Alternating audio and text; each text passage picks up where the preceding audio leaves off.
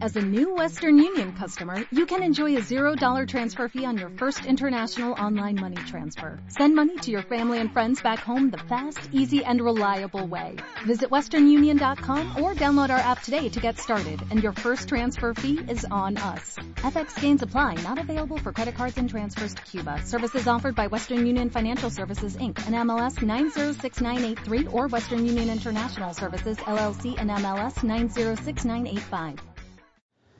Bueno, pues eh, vamos a, informar muy poco, vamos a dedicar esta conferencia, este diálogo circular en pues eh, una eh, sesión amplia de preguntas y respuestas. Nada más eh, estamos eh, muy satisfechos porque eh, se logró un acuerdo para reestructurar la deuda de Argentina. Esto es una buena noticia porque estaban buscando una negociación eh, con el Fondo Monetario Internacional, también con eh, los financieros, los este, poseedores de bonos, como ustedes eh, saben, el gobierno anterior de Argentina eh, contrató mucha deuda, dejó la situación eh, financiera de Argentina en condiciones lamentables por el volumen de deuda, por los compromisos de pago eh, en muy corto tiempo. El nuevo presidente, Alberto Fernández, inició un proceso de negociación eh, para no declarar la suspensión de pagos. Si se hubiese llegado a eso, eh, a lo mejor se iba a generar inestabilidad en los mercados financieros internacionales. Y se buscó en todo momento un acuerdo, eh, se dialogó y parece que fue eh, favorable para Argentina, porque se ampliaron los plazos, hubieron quitas al monto de deuda y lo celebramos de que no eh, se haya optado por la suspensión del pago de la deuda. Esto es estabilidad, esto eh, da mucha tranquilidad en eh, los mercados, en lo financiero. Ayer me hicieron llegar este video, es el pres presidente de Argentina, a ver si lo ponemos. Quiero darle las gracias al Papa Francisco, que estuvo siempre, todo este tiempo, a nuestro lado, ayudándonos silenciosamente. Quiero darle las gracias a Andrés Manuel López Obrador, que cuando lo necesité estuvo a mi lado ayudándome.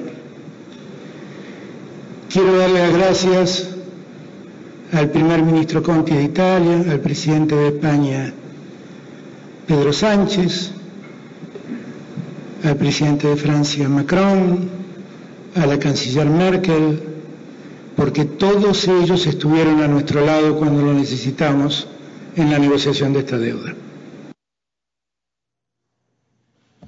Bueno, pues ahora sí, abrimos. ¿Les parece? Eh, eh, hombre, mujer, mujer, hombre. Empezamos contigo.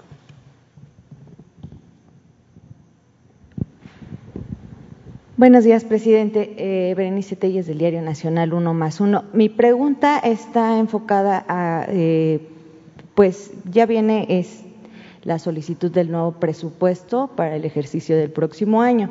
Y hay, eh, al parecer, en la Secretaría de Comunicaciones y Transportes eh, pues una falta de, eficiencia en el ejercicio de los recursos. Eh, quisiera que nos pudiera aclarar un poco en qué consiste y qué va a suceder con estos recursos que no fueron ejercidos.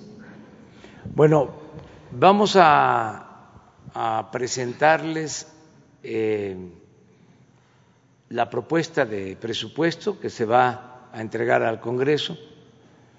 Va a estar aquí el secretario de Hacienda el día 9. Se entrega el 8 el proyecto de presupuesto para eh, que se analice, se discuta y en su caso se apruebe en la Cámara de Diputados, porque esa es la facultad de la Cámara de Diputados. En este caso es una facultad exclusiva de la Cámara de Diputados, no este, corresponde a la Cámara de Senadores. Entonces, se va a enviar el día 8, como lo establece la ley, y el 9, que es, ¿qué día? miércoles eh, va a estar aquí el secretario de Hacienda. También eh, vamos a informar sobre el avance en el ejercicio del presupuesto de este año. Se ha ido avanzando de acuerdo al programa. No hay eh, subejercicio en los presupuestos aprobados en este caso para comunicación. Estamos avanzando en las obras, todo el programa de mantenimiento de carretera está en proceso, eh, la construcción de caminos, lo mismo, eh, en el caso de dos obras grandes que tienen que ver con trenes, ya está pues eh, a punto de que se reciba, que se entregue el tren en Guadalajara, incluso se piensa inaugurar en este mes. Ese tren llevaba mucha demora, un tren con demora, no, no estaba llegando a tiempo, pero ya este, se resolvió, ya está terminado.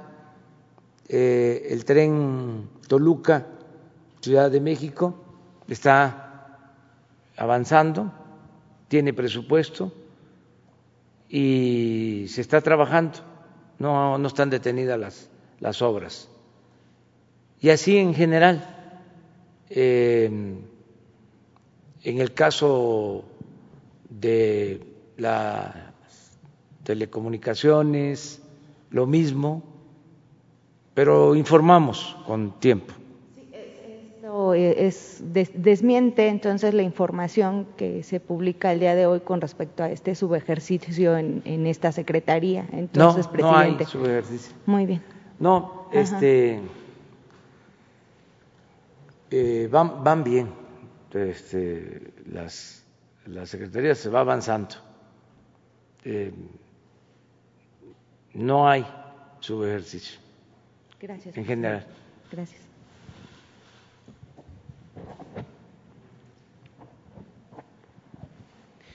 Gracias, buenos días, señor presidente. Primero que nada, bueno, Demián Duarte de Pasión por los Negocios, eh, eh, Política Rock and Roll Radio, Lobos FM de Sonora. Permítame felicitarle por su segundo informe de gobierno, eh, un interesante documento. Eh, yo, al igual que usted, creo que la infraestructura es el camino, este, así que eh, bien, hay que invertir los recursos públicos en eso, en el desarrollo. Señor presidente, ayer en su informe, usted en el tema de seguridad enfatizaba un tema que es muy sensible, el asunto de los feminicidios, este, y usted manifestaba que es un tema que está a la baja. y de hecho, en el informe reciente que presentó el secretario Durazo el 20 de agosto pasado, se detalló hallaba ahí que hubo 74 feminicidios en el mes de julio. Eh, incluso se daba cuenta de que en Sonora bajó sensiblemente esta situación. Había 13 casos documentados eh, entre el mes de enero y el de julio. Sin embargo, eh, justamente el lunes pasado tuvimos en, Empalme eh, una situación eh, que nos parece bastante grave en Sonora. Es una eh, chica que fue víctima, es una chica de nombre Rosalía Yasmín, y fue asesinada no por una persona o no en un caso de violencia doméstica, no, no, fue asesinada por un comando armado. de hecho, le dieron nueve balazos por fuera de su casa. Ella tenía un puesto de comida que ponía a su familia fuera de su casa y ahí fue asesinada eh, esta situación se suma evidentemente a la lamentable estadística de feminicidios. No quisiéramos que ninguna mujer más eh, fuera violentada, asesinada en México.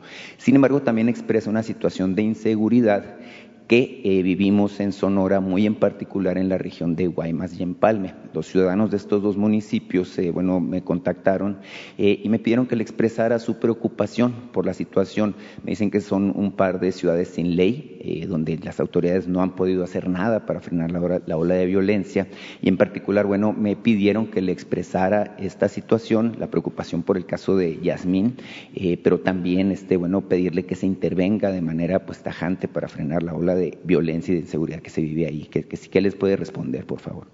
Bueno, pues que tienen razón, eh, son crímenes eh, pues eh, lamentables, no deben de suceder crímenes mucho menos estos feminicidios.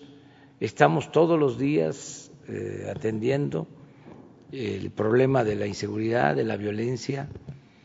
Eh, lo que dije ayer, hemos avanzado eh, en detener el crecimiento de la incidencia delictiva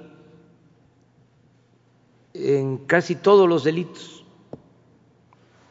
menos en dos, en extorsión y homicidios dolosos. Me gustaría que, a ver si pueden poner el último reporte de datos eh, oficiales, lo que se informó hace, mande, sí, el corte hasta el día 20. Eh, van a ver ustedes que hay disminución en muchos. En el caso del feminicidio es muy poco, es la disminución, o sea, se ha mantenido, si tomamos como eh, antecedente noviembre del, del 18, desde que estamos en el gobierno. Entonces, casi en todos, repito, los homicidios ha habido eh, disminución menos en eh, homicidios y en extorsión. ¿Por qué nos ha costado mm, reducir el número de homicidios? Porque tiene que ver mucho con la delincuencia organizada. Eh, y constantemente hay confrontación, enfrentamientos entre grupos. Eh, y eso nos aumenta el número de homicidios. Hay un porcentaje de todos los homicidios del país, del orden del 75% de los homicidios, tienen que ver con el crimen organizado.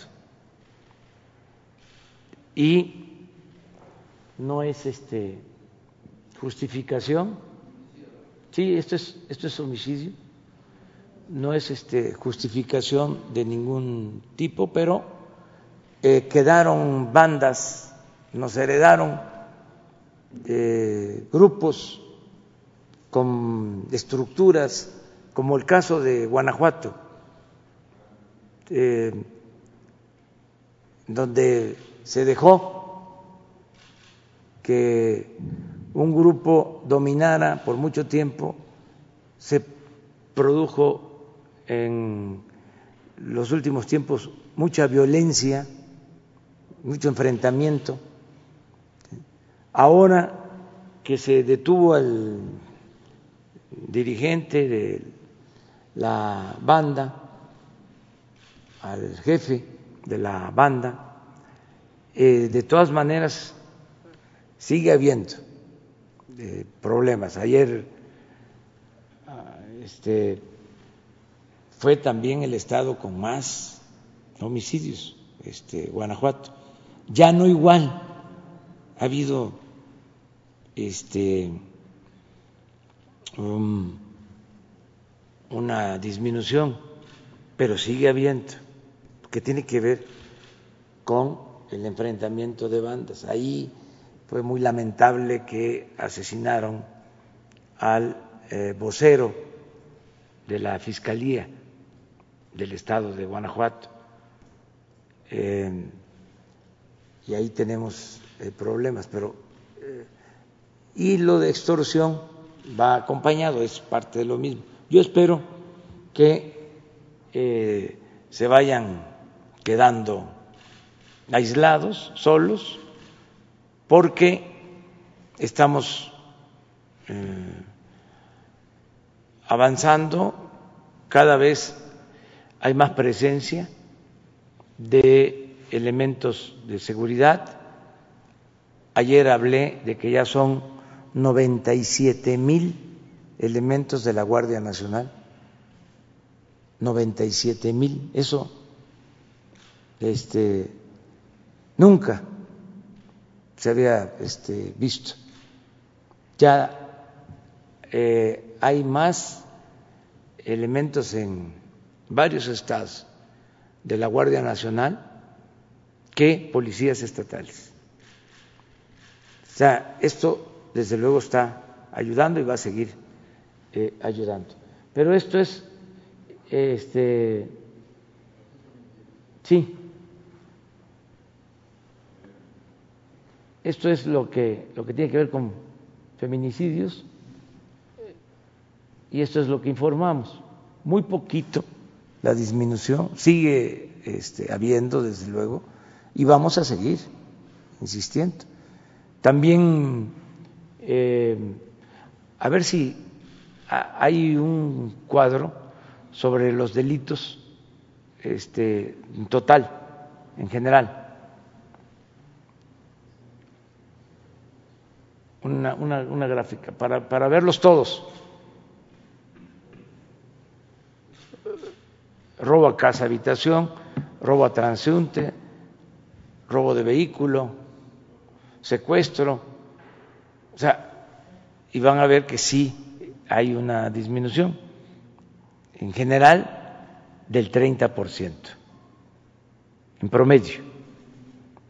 Y no hemos podido disminuir más feminicidio. Eh, sí, aquí homicidio doloso. Este es de un mes a otro, ¿no? Sí, no es de... Así es un, en el año.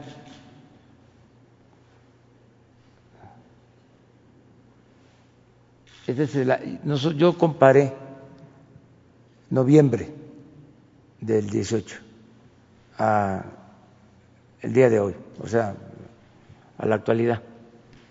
Pero esto es lo que nos está pasando. Este, robo de negocio 21 menos, violación 8.2 menos, robo total 22.5 menos, feminicidio 5.4 arriba de eh, 19-20, por eso sale así. Con el primer semestre del sí. Y este y aquí, por ejemplo, extorsión está este, menos, pero si se compara de como lo hice de noviembre a la actualidad está arriba. Secuestro 40% menos. Entonces, pero tenemos que seguir adelante. Tengo eh, confianza de que vamos a eh, serenar al país, se va a disminuir la incidencia delictiva, porque ya no hay contubernio, no hay eh, asociación delictuosa entre la delincuencia organizada y las autoridades. Está bien pintada la raya. Entonces, no hay ventas de plaza, no hay acuerdos, mucho menos lo que pasaba y que se está ventilando con el caso de García Luna. Eso ya no existe. Entonces, creo que vamos a avanzar hacia adelante. En el, en el caso de esta muchacha eh, que le comento que, fue asesinada, bueno, ella había denunciado incluso pues a través de redes sociales, tengo entendido ante la autoridad, bueno, que eh, dos semanas antes la habían eh, golpeado y le había robado un celular, este, al parecer la persona que está implicada en su asesinato. Entonces, hay una sensación de zozobra entre los ciudadanos de estos dos municipios en particular, Guaymas y Empalme, que se suma al hecho de que se supone o se asume que el comandante eh, que además es un, asignado militar este, a Guaymas, eh, pues hubo un audio que circuló de que pudiera estar en contubernio con grupos del crimen organizado ahí en esa región. Este, eh, en particular, bueno, la, pregunta ahí sobre el tema muy particular es si se pensaría en reforzar la estrategia para esa zona. Seguro se está haciendo, se está haciendo. Este, lo está haciendo Alfonso Durazo, secretario de seguridad con la Guardia Nacional. Tengo información de que están atendiendo este asunto y todo lo que tiene que ver con eh, los enfrentamientos en Sonora. Le quiero plantear otro tema, señor presidente. Eh, bueno, eh, está el tema de la renuncia del secretario de Medio Ambiente, Víctor Manuel Toledo, si ya se sabe quién lo va a sustituir. Se ha hablado de María Luisa Albores, este, como, la, como la nueva secretaria de Medio Ambiente, pero también esto me lleva a preguntarle sobre, eh, eh, Víctor Manuel dejó de hecho un tema muy importante en Sonora, que es el asunto de los eh, derrames en el río Sonora en particular, de parte de la mina de Grupo México, Buenavista del Cobre. Pero relacionado también con el sector minero, pues está el, anunciado, la anunciada desaparición de la subsecretaría de Minas, aparte de la desaparición de la subsecretaría de Gobernación, y seguramente habrá otras ocho que se confirmen en los próximos días. En el caso de la eh, subsecretaría de Minas, este, bueno, ya los, eh, e incluso los empresarios mineros asociados en la Cámara Minera y los sindicatos mineros también han manifestado, bueno, inquietud, este, porque se sienten preocupados por la desaparición. Eh, se percibe, de acuerdo con lo manifestado por ellos, que esto dificultaría la comunicación eh, del sector minero, que usted sabe la importancia específica que tiene en estos momentos para la recuperación económica eh, con el sector de gobierno. Eh, ¿qué, les responde al respecto? Muchas gracias, señor presidente. Bueno, pues este es muy buena tu pregunta porque em, me permite informar que en efecto em, presentó su renuncia Víctor Manuel Toledo como secretario de eh, Medio Ambiente. Él es una gente honesta, un profesional de primera, pero está eh, mal de salud. Además, la actividad pública, el servicio público, eh, produce estrés.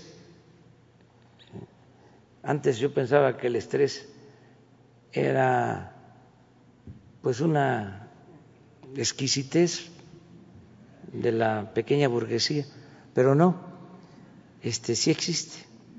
Este em, y no todos eh, estamos hechos para resistir eh, presiones. Él es un agente, repito, de primer orden. Yo diría que el ecologista, ambientalista mm, más culto del país y consecuente del país.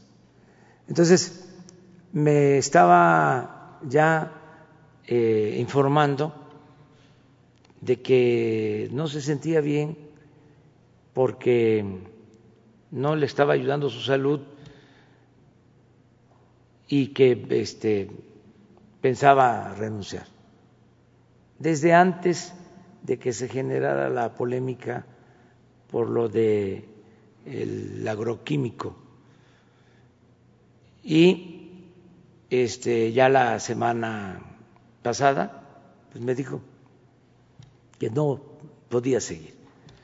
Entonces eh, ya me presentó su renuncia como se dio a conocer en los medios. Por eso también lo eh, doy a conocer porque ya es de dominio público casi. Entonces este en efecto eh, deja la Secretaría, eh, regresa a la academia, él es un investigador de la UNAM, y va en su lugar María Luisa Albores, que también es ambientalista, es la actual secretaria de Bienestar. Y para Bienestar va a este, ascender el subsecretario, Javier May.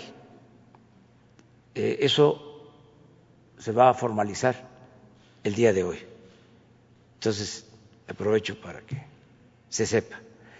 Acerca de eh, los subsecretarios, o mejor dicho, de los cargos de subsecretarías que se van a eliminar, tiene que ver con el plan de austeridad republicano. Tenemos que eh, ajustar el aparato administrativo, porque tenemos que apretarnos más el cinturón. El gobierno tiene que apretarse más el cinturón para eh, tener presupuesto y seguir ayudando a la gente.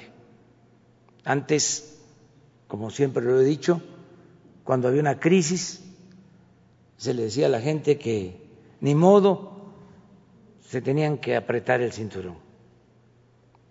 Se les pedía siempre al pueblo que se apretara el cinturón. Ahora el que se aprieta el cinturón es el gobierno. Entonces, eh, no desaparecen las funciones o sea, va a seguirse atendiendo todo lo relacionado con la minería, pero lo va a hacer eh, una de las dos eh, subsecretarías de la Secretaría de Economía que asume esa función. Entonces lo va a llevar a cabo. Y lo mismo en gobernación, en agricultura, en Hacienda, en energía, en fin, en todas las eh, secretarías prácticamente eh, se van a eliminar eh, estos cargos, una subsecretaría, para gastar menos Em, antes le costaba mucho al pueblo mantener al gobierno. Es un aparato burocrático costosísimo, oneroso. Por eso todo el presupuesto se consumía en el mismo gobierno. El gobierno estaba ensimismado y no le llegaba nada a la gente. Si el presupuesto es dinero del pueblo, pues tiene que procurarse que se le entreguen recursos a la gente del presupuesto. No que estemos muy bien nosotros, que haya una especie de burocracia dorada, que el, como era antes, ¿no? Los funcionarios sueldos hasta de 700 mil pesos mensuales y personal de más,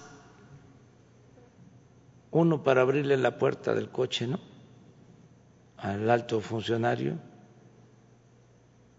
otro para cargarle el portafolio, otro para este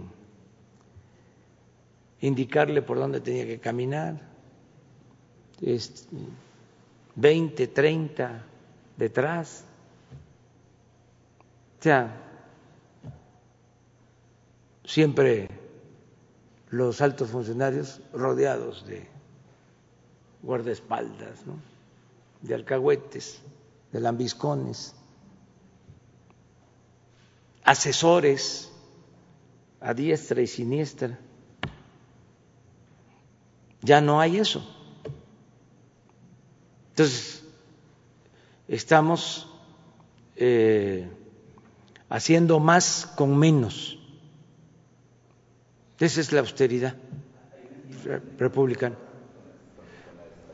Pues eh, nos vamos a ahorrar bastante mm, dinero. Ahora, en, el informe eh, se explica, eh, nos hemos ahorrado por no permitir la corrupción y por la austeridad republicana, calculo en el tiempo que llevamos más de 500 mil millones de pesos.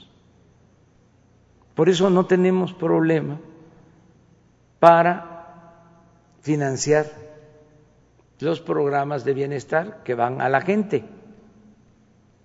No tenemos problema para financiar la educación pública, para financiar la salud. Imagínense, mm, tuvimos que enfrentar, estamos enfrentando la pandemia y eh, en vez de eh, reducir el presupuesto, se amplió el presupuesto en 40 mil millones de pesos adicionales, el presupuesto de salud. Eh, nada más, lo dije ayer, se contrataron 47 mil trabajadores de la salud por la pandemia. Eh, rehabilitamos y terminamos hospitales eh, que habían quedado en el abandono y no se cobran las pruebas, no se cobra la atención médica. Eh, todos los que han necesitado atención por padecer de COVID han sido atendidos eh, de manera gratuita. Todo esto por el manejo austero del presupuesto. Si le hubiésemos seguido con el tren de gasto que se llevaba antes, pues no hubiésemos tenido presupuesto o no se hubiese contado con presupuesto o se hubiese tenido que pedir crédito seguir endeudando al país y eso no lo hemos hecho. Entonces, por eso la austeridad, pero sí es bastante lo que hemos ahorrado y vamos a seguir así, porque la austeridad no es un asunto administrativo, es un asunto de principios. No puede ser que eh, el presupuesto que es de todos lo disfruten solo una minoría y que el pueblo no reciba nada o reciba muy poco. Entonces estamos procurando una distribución equitativa, justa del presupuesto.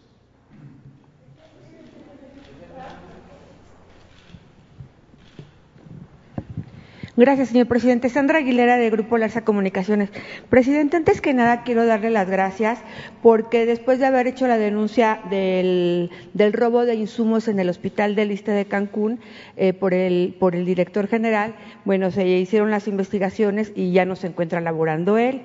Eh, le quería dar las gracias. Ahorita la subdirectora administrativa está siendo investigada. Nada más que aquí haya, haya algún, bueno, un rumor, presidente, porque dicen que el doctor Pedro Centeno Santaella será supuestamente el próximo director de, director de la empresa que usted hizo de distribución de medicamentos. El doctor Pedro Centeno también tiene denuncias en la función pública por eh, cubrir a estas administradoras. Ellas están en diferentes clínicas del ISTE, no se conocen entre sí. Sin embargo, han denunciado lo mismo, que son protegidas por el doctor Centeno. Quisiera preguntarle al respecto si, si, es cierto este rumor que corre acerca de que va a hacer en lugar de David. Sí, él va a ser el encargado de la empresa distribuidora, el doctor Pedro Centeno. Y la pregunta es si están en investigación acerca de, pues, de todas estas denuncias que, no sabía, pero este, nos tiene que informar la Secretaría de la Función Pública.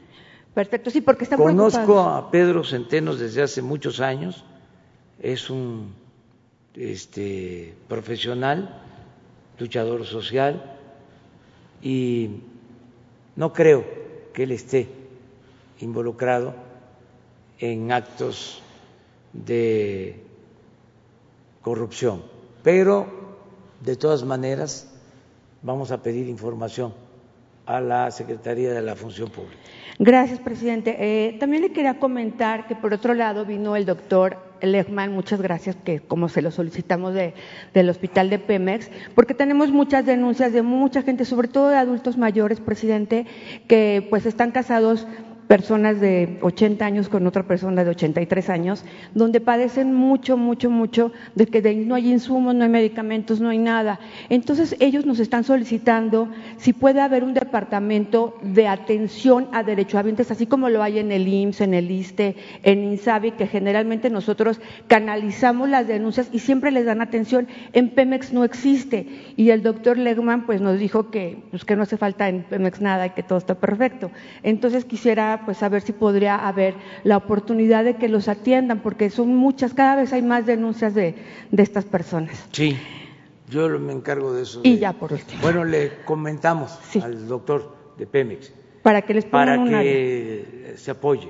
Muchas gracias. Y por otro lado, los migrantes están diciendo que quieren firmar esa acta para, para lo que es eh, de los expresidentes para poder tener acceso, ya ve que se están corriendo ahorita todo lo que son las, las actas para, para firmar, sin embargo, para la, el, juicio de los expresidentes, sin embargo, les piden su INE y ellos no han podido tramitarlo y no pueden acreditar que son mexicanos porque se los han impedido. Entonces, quieren saber qué pueden hacer para poder participar en esto. Gracias, presidente. Sí, yo creo que va a haber cada vez más información sobre la posibilidad de la consulta ya estoy viendo que hay este, iniciativas de ciudadanos para reunir las firmas, eh, que es el primer paso. Y em, se va a dar respuesta a los que eh, viven, trabajan en el extranjero, si ellos pueden también firmar. Yo creo que sí, ellos son ciudadanos mexicanos, si tienen su credencial de elector, porque sí hay que este, sí, eh, identificarse y presentar la credencial de elector. Eh, creo que es básico, un requisito básico. Y poco a poco se va a ir sabiendo más. Tenemos hasta el día 15 de septiembre. primero eh, hay que observar si se va a llegar al número de firmas. No es fácil, pero pues depende de la gente. Eh, si no, está la posibilidad que lo hagan los legisladores. Y si no, eh, lo va a solicitar el presidente, como lo establece el procedimiento legal pues sí se va a hacer.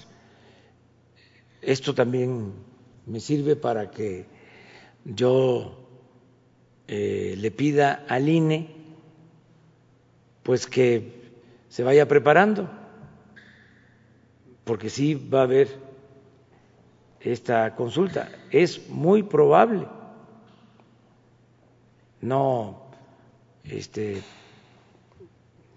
sabemos así a ciencia cierta, pero es muy probable. ¿Y por qué le digo esto al INE? Porque eh, leí unas declaraciones eh, donde hasta me pareció extraño, están ellos diciendo que es muy difícil de hacer una consulta. ¿Cómo? Este, si ellos son los que tienen que este, promover que haya democracia.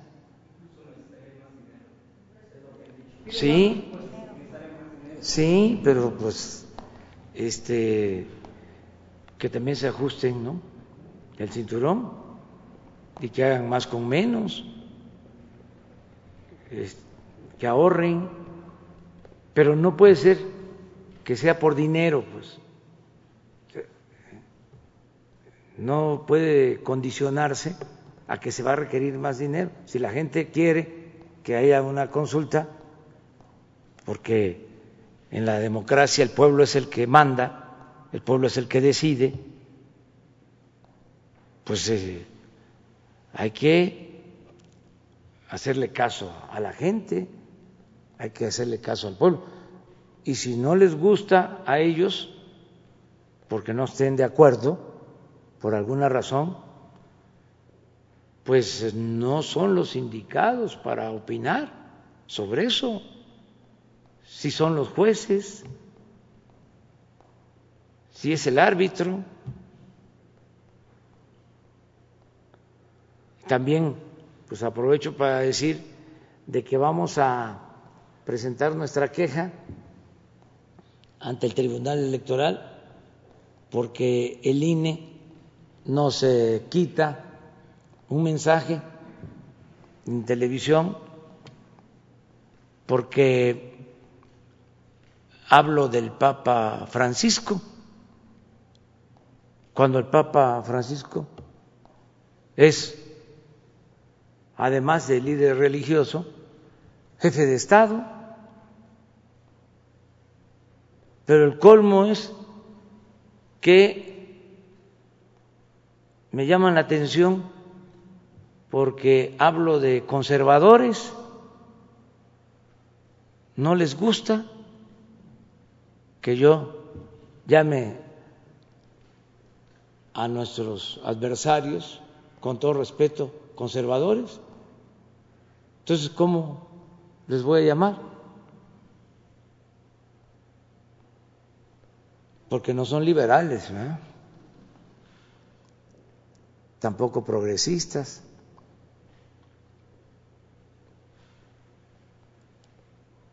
Entonces vamos a, ver esto porque eh, están queriendo em, pues eh, censurarnos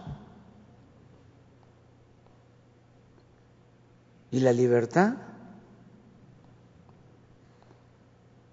No nos podemos este, quedar callados Y aquí está prohibido prohibir. Libertad plena, así como nos cuestionan que nosotros tengamos también posibilidad de replicar. Entonces, eh, ¿qué quieren? ¿Que no hablemos? ¿Que ya no eh, haya em, estas conferencias? ¿Que no se garantice el derecho a la información? Entonces vamos a hacer caso, ya se tomó la decisión de bajar el mensaje para obedecer, pero bajo protesta y presentando eh, a la instancia superior nuestra queja, que sería el tribunal.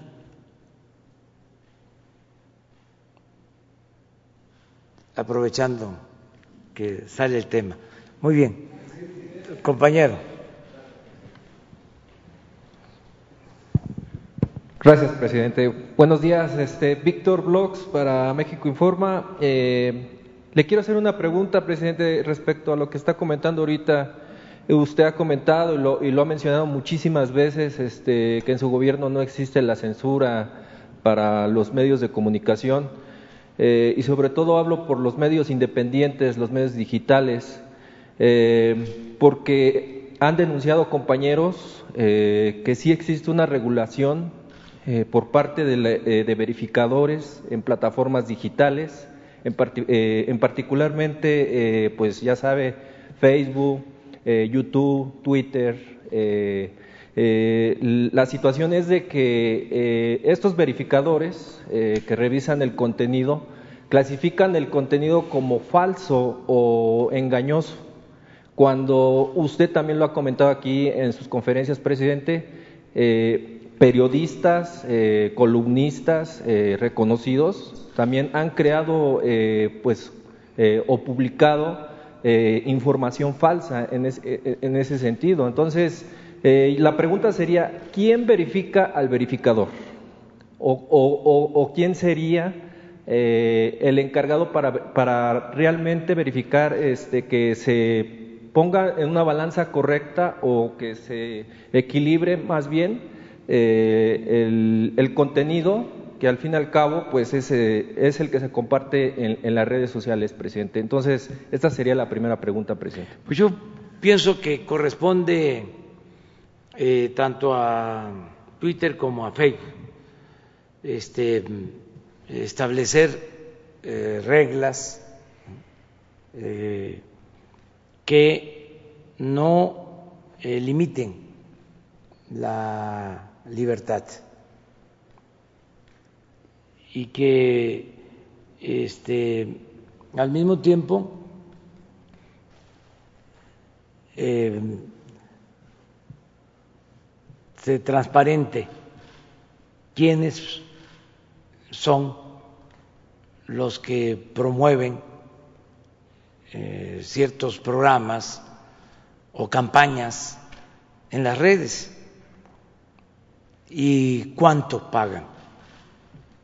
O sea, que se transparente el manejo del dinero, pero que no haya censura. Hay que seguir hablando de este tema porque eh, no es Twitter, considero, eh, mundial, o sea, no es la empresa global sino que en cada país tienen sus eh, gerentes y hay que ver quiénes son, qué hacen, a qué partidos están vinculados. Son libres para tener simpatías, pero al mismo tiempo eh, no pueden eh, utilizar esos instrumentos para eh, sesgar o distorsionar la información o utilizar esas redes para atacar a quienes consideran opositores o adversarios. Sí, vamos ahora a buscar que se concrete, que vengan, que informen, porque sí hay muchos votos y la pregunta es, ¿quién paga?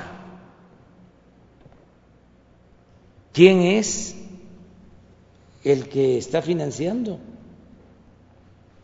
Es un poco lo de las llamadas organizaciones no gubernamentales. Esta asociación, ¿cómo se llama? Mexicanos en pro de la corrupción, este, que se enojan mucho porque dimos a conocer que tienen financiamiento hasta del extranjero para atacarnos. Y ellos y ellos este eh, se sitúan se colocan como paladines de la transparencia. No siempre son los que están dando a conocer eh, denuncias en contra nuestra y promueven amparos. Y bueno si tienen financiamiento de empresas, de asociaciones extranjeras, fundaciones, pues vamos a saber quién es quién en la promoción, transparencia no es eh, limitar la libertad, no, sino saber si es inserción pagada. ¿Se acuerdan cómo era antes en los periódicos? Se publicaba una página y se le ponía inserción pagada para que el lector supiera de que se pagaba. Hay este noticieros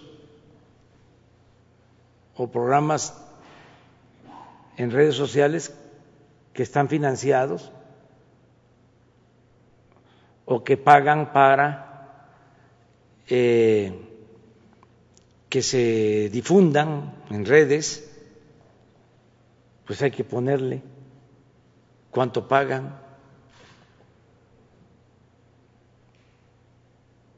Eso es todo. Pero eh, no censurar a nadie. Presidente, eh, la segunda situación es eh, eh, su opinión eh, al respecto, Gorta, también lo que, lo que, usted estaba comentando sobre el INE. en dos estados de la República comentar, o, o, más bien comenta el INE de que no va a poder transmitir este, ya la mañanera.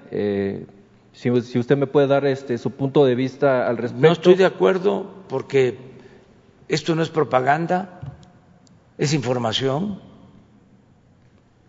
y también ya presentamos nuestra queja sobre este tema.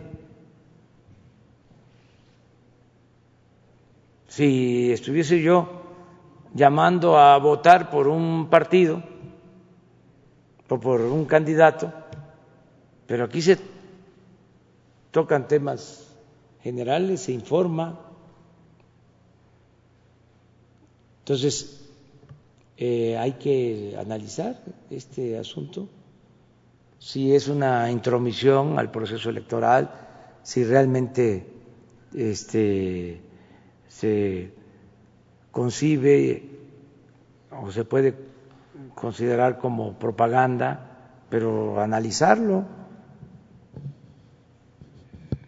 para que se resuelva bien. Y estamos eh, acudiendo a las instancias, no es solo la definición del INE, pero tenemos que ir al tribunal para ver qué, qué resuelve. Mm, compañera, mujer, pero eh, yo, eh, tú eres Sheila, ¿no? Sí, es que estoy, tratando de que, es que, como ya habló uno de Sonora, pero mañana sí. Gracias, presidente. Lisbeth Álvarez, del diario Basta y Grupo Cantón. Presidente, el día de ayer, este, durante su informe, había ciudadanos que vinieron para felicitarlo. Sin embargo, hay dos temas también que a ellos les piensan que todavía falta en su gobierno. Uno de ellos es que eh, falta que la Guardia Nacional sustituya a la Secretaría de la Defensa Nacional porque estamos viviendo un estado policía y el pueblo está subordinado a las Fuerzas Armadas. Otro de los temas es que ellos me mencionan que falta una secretaría de la presidencia para que coordine a todos los secretarios porque estos no están jalando parejo. Fueron sus comentarios y que hicieron el día de ayer. Mi, primer cuestionamiento. Gracias. Bueno, pues este, ese es el propósito de informar. Algunos este, opositores eh, dijeron que no había nada nuevo en el informe, que fue como una mañanera. Pues a lo mejor tienen razón porque como informamos todos los días, antes un presidente no informaba, solo en el informe, entonces estaban esperando eh, noticias espectaculares, si se daban, pero nosotros aquí estamos diario informando. Claro, en el informe de ayer lo que hice fue reafirmar cuáles son nuestros principios básicos para la acción gubernamental, lo que venimos haciendo, cómo a pesar de la pandemia no mm, hemos dejado de avanzar en el propósito de transformar al país. Eh, se nos presenta esta situación difícil de la pandemia, pero este, seguimos combatiendo la corrupción, seguimos eh, llevando a cabo nuestro programa de progreso con justicia haciendo obras públicas, creando empleos y, sobre todo, garantizando el bienestar del pueblo. No nos desviamos, dije, de que de 100 compromisos ya hemos cumplido 95 y espero poder cumplir los 100 al primero de diciembre. A lo mejor va a haber uno ahí más difícil de los cinco que faltan, que es el que puedan eh, trasladarse todas las dependencias federales, la descentralización a los estados, que a lo mejor no vamos a poder cumplir eso en diciembre, pero vamos a tener ya ah, avances, ya algunas secretarías ya en los estados eso eh, se detuvo por la pandemia y necesitábamos eh, actuar eh, aquí. Mm, si se dan cuenta, pues estuvimos mucho tiempo aquí. Yo incluso dejé de ir a los estados, a las giras de fin de semana, nos congregamos en la capital, pero ya eso ya va a pasar porque ya afortunadamente va bajando la pandemia sus efectos más eh, graves. Entonces, eh, ya se ha ido informando, la Guardia Nacional está avanzando, eh, nos está ayudando mucho la Secretaría de la Defensa, la Secretaría de Marina. Ayer les hice un reconocimiento a los dos secretarios,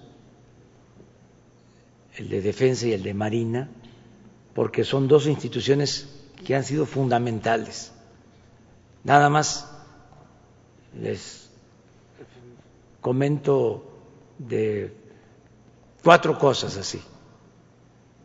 Eh, tuvimos el problema de el desabasto por el combate al huachicol y de inmediato, para no tener problemas, se adquirieron más de 600 pipas para que no nos faltaran las gasolinas. ¿Y quién nos ayudó? La Secretaría de la Defensa. Manejan, operan las 600 pipas, ya no hay ningún problema de desabasto. Y además cumplimos el propósito de eh, casi acabar con el huachicol, con el robo de combustible. ¿Quién nos ayuda? La Secretaría de la Defensa. Dos, se toma la decisión de cancelar el proyecto de construir el aeropuerto en Texcoco eh, y hacerlo en Santa Lucía construir el nuevo aeropuerto Felipe Ángeles. ¿Quién nos ayuda? La Secretaría de Defensa, los ingenieros militares. Tres, viene la pandemia y desde el inicio les pido a la Secretaría de Marina y a la Secretaría de la Defensa, vamos con el plan DN3 en salud por primera vez y a reconvertir hospitales y nos ayudan marinos y soldados. Y este, ahí están, como los médicos de hospitales civiles, de hospitales públicos y de hospitales también privados. Ahí están los médicos militares, los marinos, eh, salvando vidas. ¿Cómo integramos a la Guardia Nacional si no es con el apoyo de la defensa y de Marina? Entonces, le digo a la gente que se preocupa por que haya mucha participación de las Fuerzas Armadas, que no eh, olviden que el soldado es pueblo uniformado y que este, actúa a partir de las órdenes que se dan desde arriba, que depende mucho de quién sea el comandante de las Fuerzas Armadas. Y ahora, con el apoyo de los dos secretarios, de Marina y de la Defensa, este, se ayuda al pueblo más que nunca, tanto eh, marinos como soldados ayudan al pueblo, ellos son pueblo, ellos ayudan a sus semejantes eh, y se respetan los derechos humanos. No eh, se privilegia el uso de la fuerza, sino se respetan los derechos humanos. Y el que eh, viola derechos humanos se le castiga, sea quien sea. Entonces, sí es muy importante la participación de las Fuerzas Armadas. Nos han ayudado muchísimo en la transformación del país.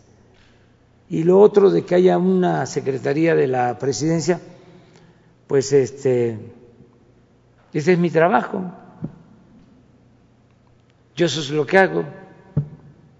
Yo coordino el esfuerzo de todas las secretarías. Estoy pendiente de todo. Eh, no soy muy dado a delegar. A ver, tú hazte cargo y ahí me informas. Cada 15 días, cada mes, ¿cómo vas? No, es casi diario. Bueno, el Gabinete de Seguridad se reúne diariamente con el Gabinete de eh, Salud diario, ahora con la pandemia.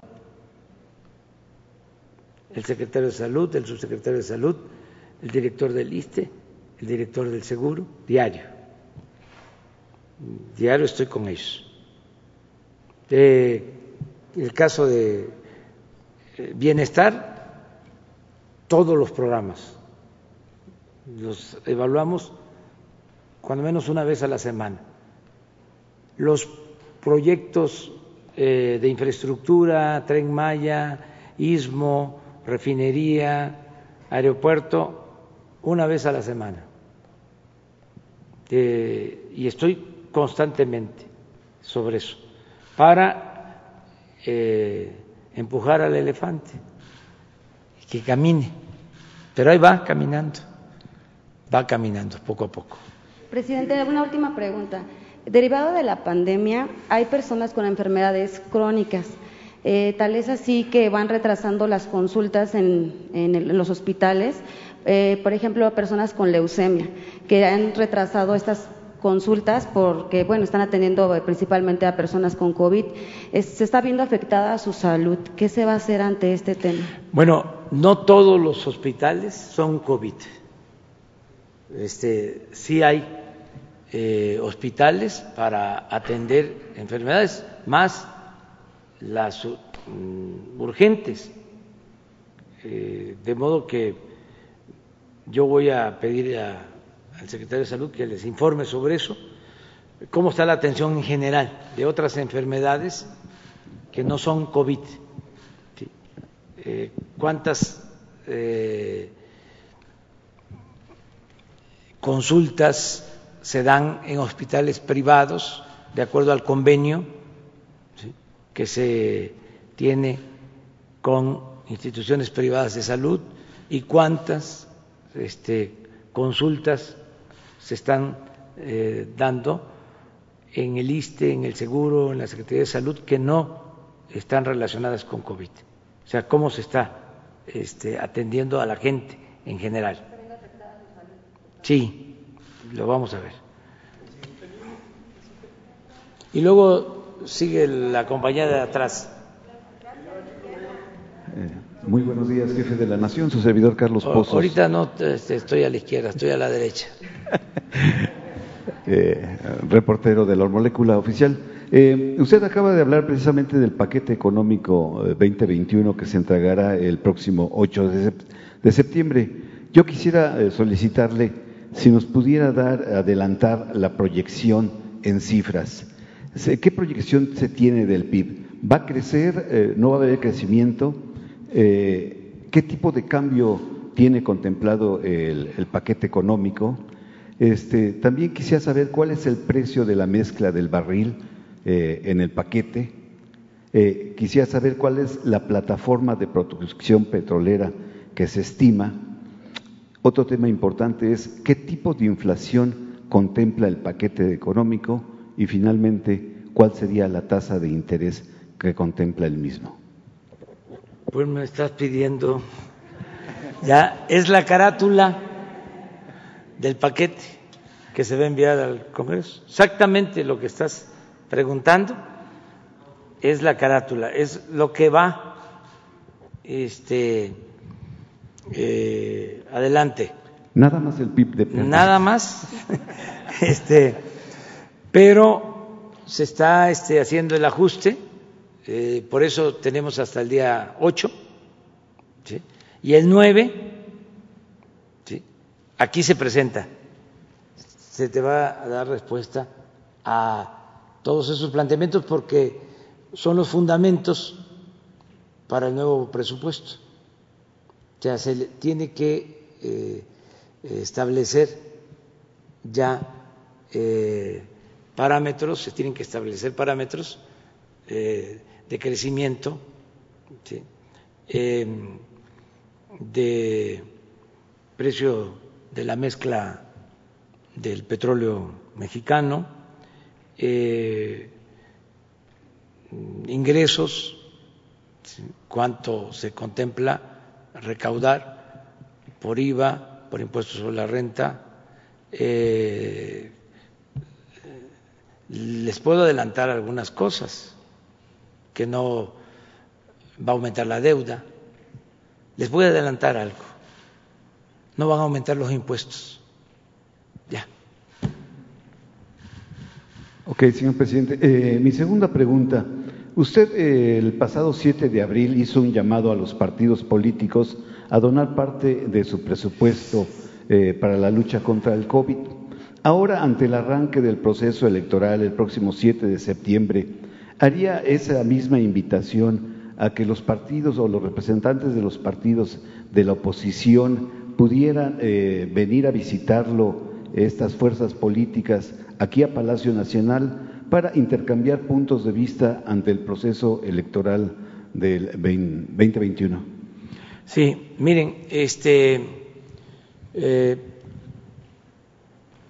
el presupuesto lo envía el Ejecutivo, pero hay eh, poderes, entidades autónomas que eh, elaboran su presupuesto con absoluta independencia y nosotros lo único que hacemos es integrarlo al presupuesto general y enviarlo a la Cámara de Diputados. Nosotros no podemos decidir sobre el presupuesto del Poder Judicial no podemos decidir sobre el presupuesto del INE, no podemos decidir sobre el presupuesto de la Fiscalía General de la República. Sin embargo, le pedí al secretario de Hacienda que con todo respeto a las autonomías se les informara a eh, estos poderes de la situación económica por la que se está atravesando. Y que de manera voluntaria se hiciera eh, un esfuerzo para que estos organismos autónomos ahorraran lo más que se pueda.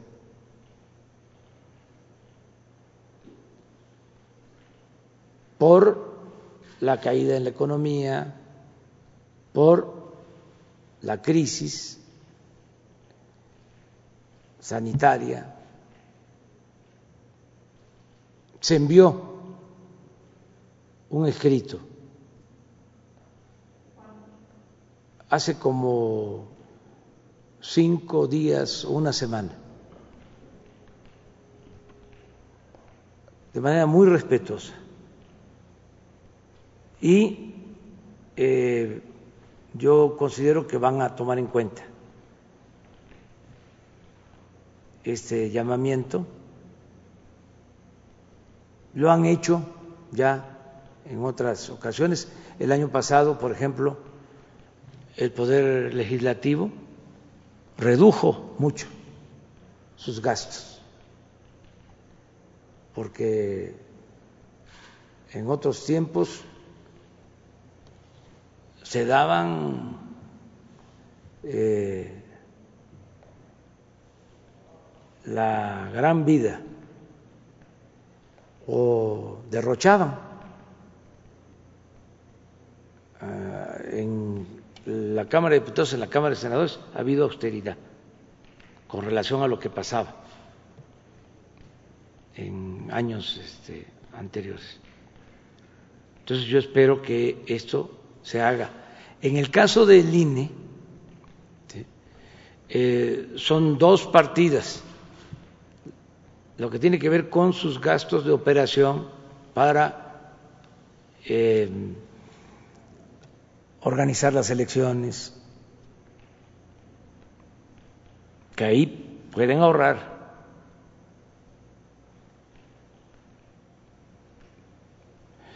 Y la otra partida es la que el INE entrega por ley a los partidos. Y hay una iniciativa en el Congreso para reducir el presupuesto de los partidos. Nada más que no ha podido pasar, no han eh, querido aprobarla. A lo mejor ahora se aprueba, porque bien podrían bajar hasta el 50% su gasto, los partidos. Vamos a esperar.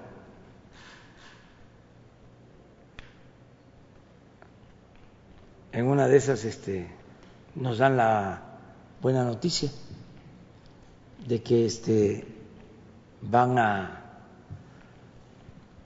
a utilizar la mitad, nada más del presupuesto. Eh, finalmente, señor presidente, en un autoanálisis de su segundo informe de gobierno, ¿usted le ha dado al pueblo lo que el pueblo quiere o le ha dado lo que ha podido? Le he dado mucho. Yo creo que lo más importante es que le hemos dado. Hay gobiernos que dan, y ese es el nuestro. Y hay gobiernos que quitan, así eran los de antes. Nosotros estamos, le damos al pueblo lo que es del pueblo, lo que por derecho le corresponde. Entonces, estamos aquí para eso, para apoyar al pueblo para procurar garantizar la felicidad del pueblo. No tengo este, ningún problema de conciencia en ese sentido. Incluso es un timbre de orgullo poder decir que estamos ayudando a mucha gente. Imagínense si no va a ser un orgullo poder informar que en menos de dos años aumentó el salario mínimo en 36%. ¿Cuándo? Por poner un ejemplo. Y otras cosas, muchas más. El que se haya elevado a rango constitucional el derecho a la pensión, por modesta que sea, es una ayuda para los adultos mayores. El que las niñas, niños con discapacidad, casi un millón estén recibiendo pensiones, que 11 millones de estudiantes tengan becas, 11 millones. ¿Cuándo? Ayer eh, hablaba de cómo los ecologistas que se callaron durante el periodo neoliberal y ahora nos atacan, no toman en cuenta que del 88 hasta el 2018, 30 años, de Salinas hasta la pasada administración, entregaron concesiones para la explotación minera por cerca de 120 millones de hectáreas del territorio nacional. Concesionaron el 60% del territorio nacional. Hay propietarios pequeños, ejidatarios, comuneros, que ni siquiera se enteraron de que ya lo que está debajo de sus tierras, lo que está en el subsuelo, ya está concesionado en muchos casos a empresas extranjeras. Ni Porfirio Díaz se atrevió a tanto. 60 millones perdón, 120 millones, 60% del territorio nacional. Y como si hubiese pasado de noche, ahí el estado de ustedes, Sonora, casi todo está concesionado. Casi todo. Sí, sí, Chihuahua, Durango, bueno, Oaxaca. Entonces, eh, nosotros no hemos entregado una sola concesión. Una sola concesión se ha entregado. Y entre otras cosas es, bueno, ¿Y para qué vamos a seguir entregando concesiones? ¿Cuándo van a terminar, en el supuesto de que dedicaran esa superficie a la explotación minera? ¿Cuándo terminarían de explotar esas 120 eh, millones de hectáreas? Nunca. Es eterno. Entonces, ¿para qué les dieron tantas concesiones? Si no van a poder explotarlas. Ah, para especular con esos títulos de concesión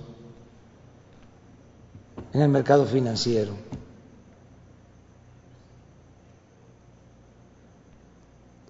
Pero, ¿qué hicieron los ecologistas, los ambientalistas? Cuando hasta el cerro de San Luis Potosí, que es el emblema del Estado, desapareció, lo devastaron. ¿Dónde estaban? Ahora tenemos el programa de reforestación más importante del mundo. Estamos plantando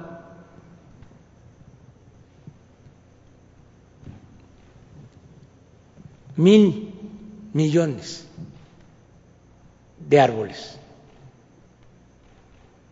mil millones de árboles frutales y maderables. Entonces, sí me genera satisfacción el poder decir, se está eh, ayudando a la gente. Imagínense, para sembrar estos árboles están trabajando de planta de manera permanente más de 400 mil sembradores que están recibiendo un jornal para sembrar en sus parcelas, sean pequeñas propiedades o ejidos. Más de 400 mil. Y lo vamos a mantener este programa todo el sexenio. No les va a faltar nunca su apoyo. No hay permiso para maíz transgénico, para el fracking. Cuidamos el agua. Que los gobiernos eh, neoliberales hubiesen convocado a una consulta para ver si se eh, permitía la construcción de la cervecera en Mexicali? ¿Lo hubiesen hecho? Si ellos habían dado ya permiso para dejar sin agua a la población de Mexicali,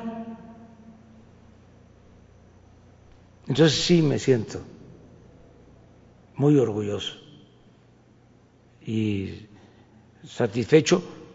Desde luego, falta, falta, falta mucho. para sentar las bases al primero de diciembre, porque en estos tres meses vamos a avanzar muchísimo para dejar ya los cimientos. Y luego terminar la obra de edificación, o sea, consolidar la transformación, seguir eh, atendiendo al pueblo para seguir contando con su respaldo, porque es así. Si se atiende al pueblo, hay respaldo del pueblo. Si no se le atiende al pueblo, no dura un gobierno, o dura con el uso de la fuerza, o dura comprando lealtades, comprando conciencias, pagando publicidad con dinero para que este se alabe al gobernante. Pero sostenerse sin entregar dinero para publicidad, eh, sostenerse llevando a cabo una transformación requiere del apoyo de la gente. Lo que decía el presidente Juárez, con el pueblo todo, sin el pueblo nada. Entonces, hasta ahora nos ha estado apoyando el pueblo, eh, nos respalda la mayoría de los mexicanos y por eso vamos a seguir adelante.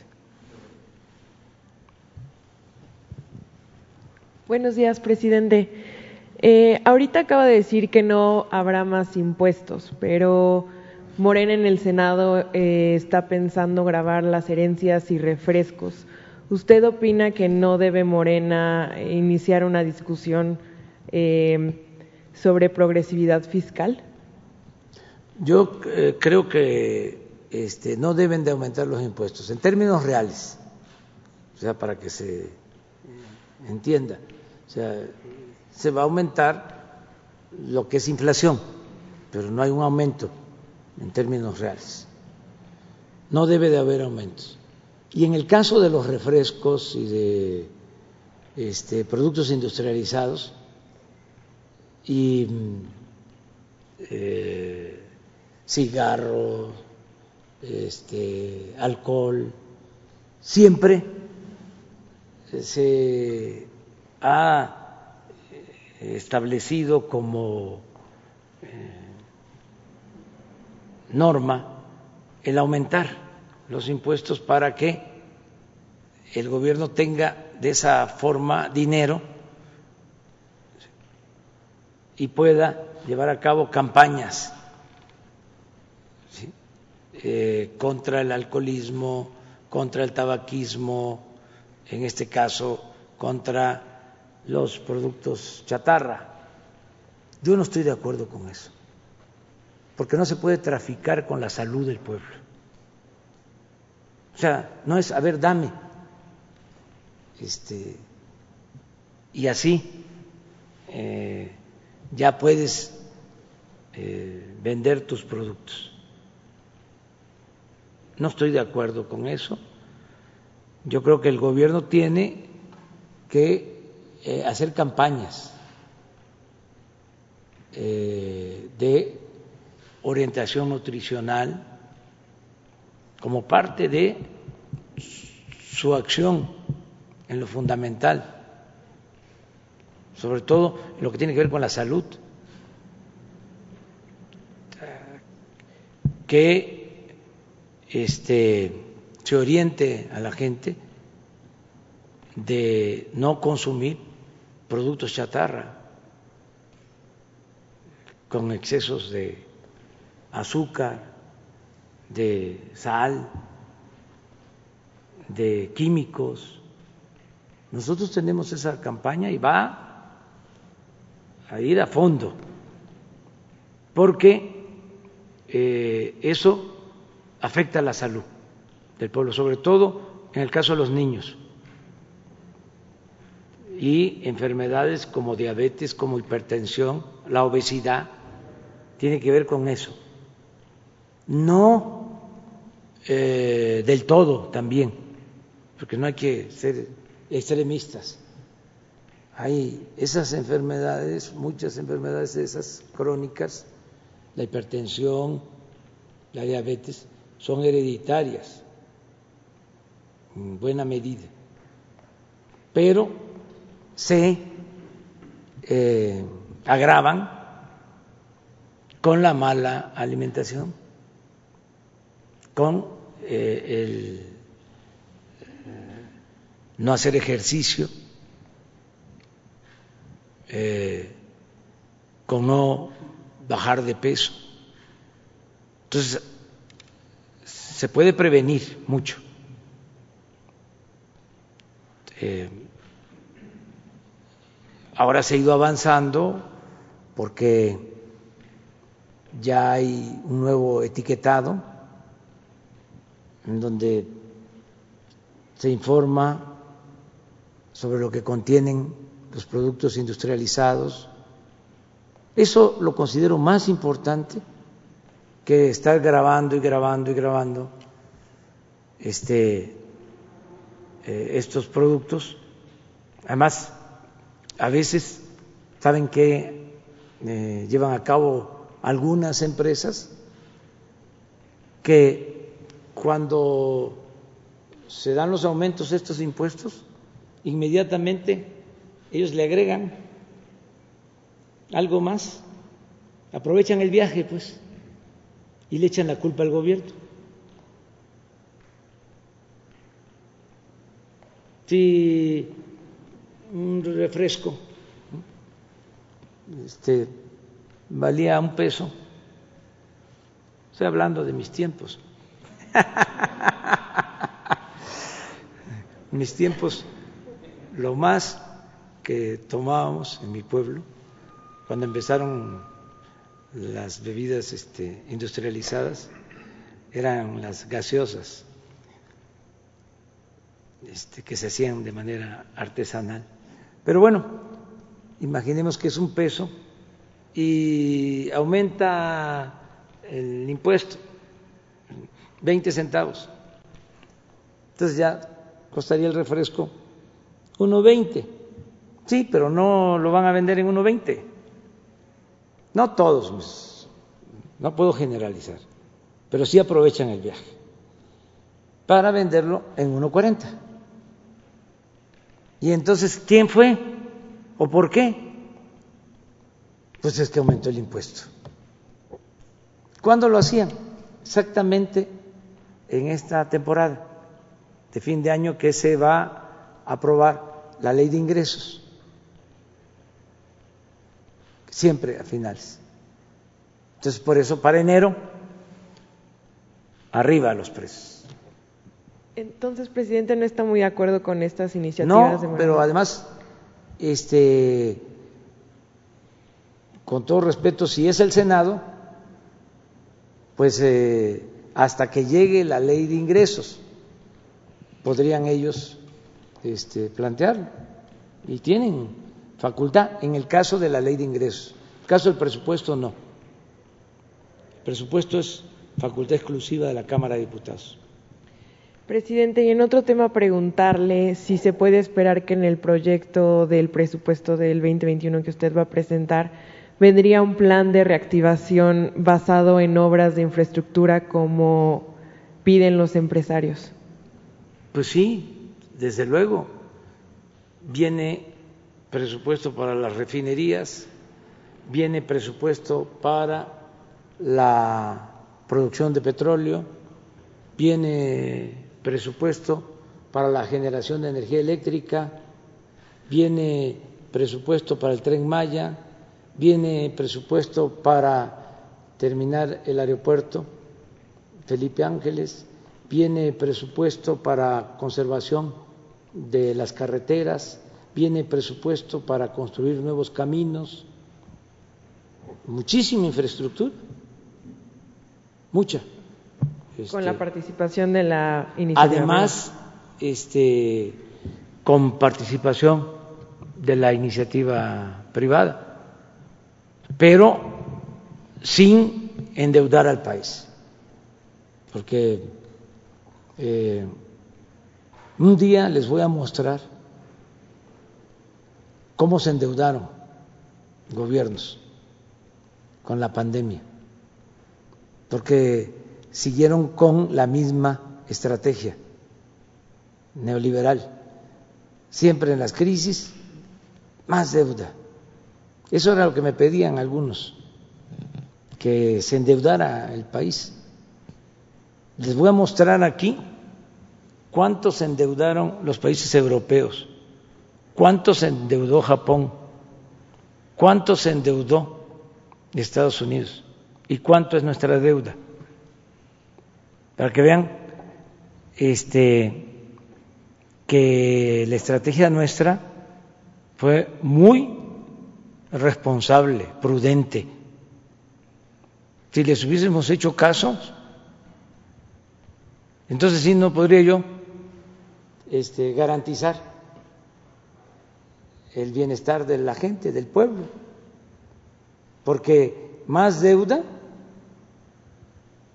es más pago de intereses de deuda, menos dinero para la gente, más dinero para pagar el servicio de la deuda.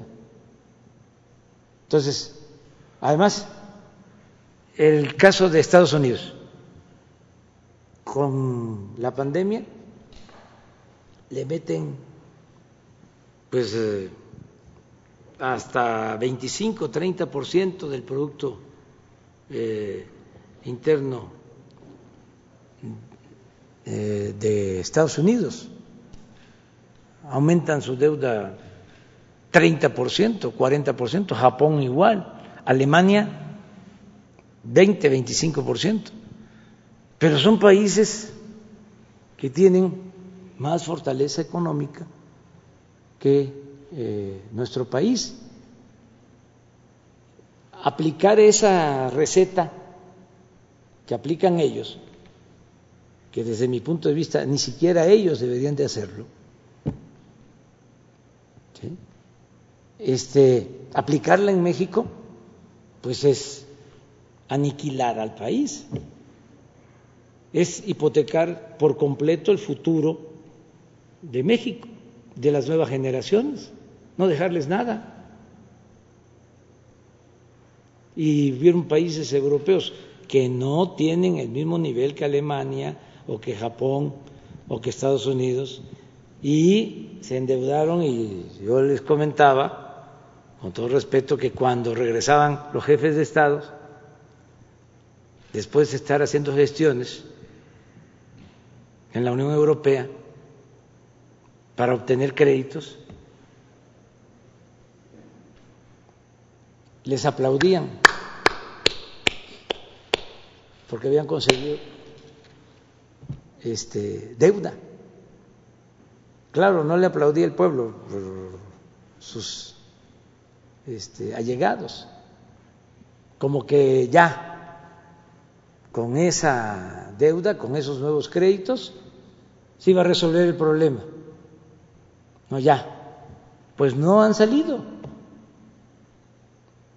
de la crisis. Al contrario, este, van a complicarse más su situación económica con esa estrategia. Entonces, México, lo dije ayer, eh, es de los pocos países que optó por una estrategia distinta. Ya no es deuda para darle a los de arriba, porque si llueve fuerte arriba, gotea abajo.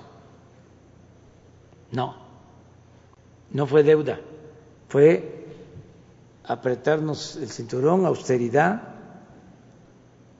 y apoyar abajo de manera directa, con, lo voy a seguir diciendo, la bendición que significa el aumento en las remesas, lo que envían nuestros paisanos a sus familiares. Ayer que estaba hablando de cómo han aumentado las remesas, di un dato,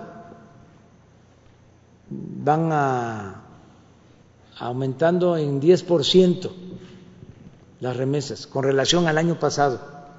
Y ayer el Banco de México dio el dato de julio. Y exacto, de acuerdo a nuestros cálculos, las remesas creciendo. El dato del Banco de México de ayer con relación a lo que llegó de remesas en julio. Entonces esto nos está ayudando mucho. Imagínense otro dato las tiendas que venden productos básicos, Chedraui, Soriana, otras, para no hacer este, publicidad a tantas tiendas. Han vendido en este tiempo casi 10% más que el año pasado el mismo, que el mismo periodo del año pasado. 9.5 en términos reales de aumento en las ventas. ¿Qué significa esto? Que no se nos ha caído el consumo. Entonces, van bien las cosas. Bueno, muchas gracias. Este, nos vemos mañana. Como hoy fue este, pura sesión de preguntas y respuestas, mañana y allá. ¿De acuerdo? Tres y cuatro. Cinco, tú tienes tiempo que no te damos la palabra. Seis. ¿De acuerdo? Nos vemos.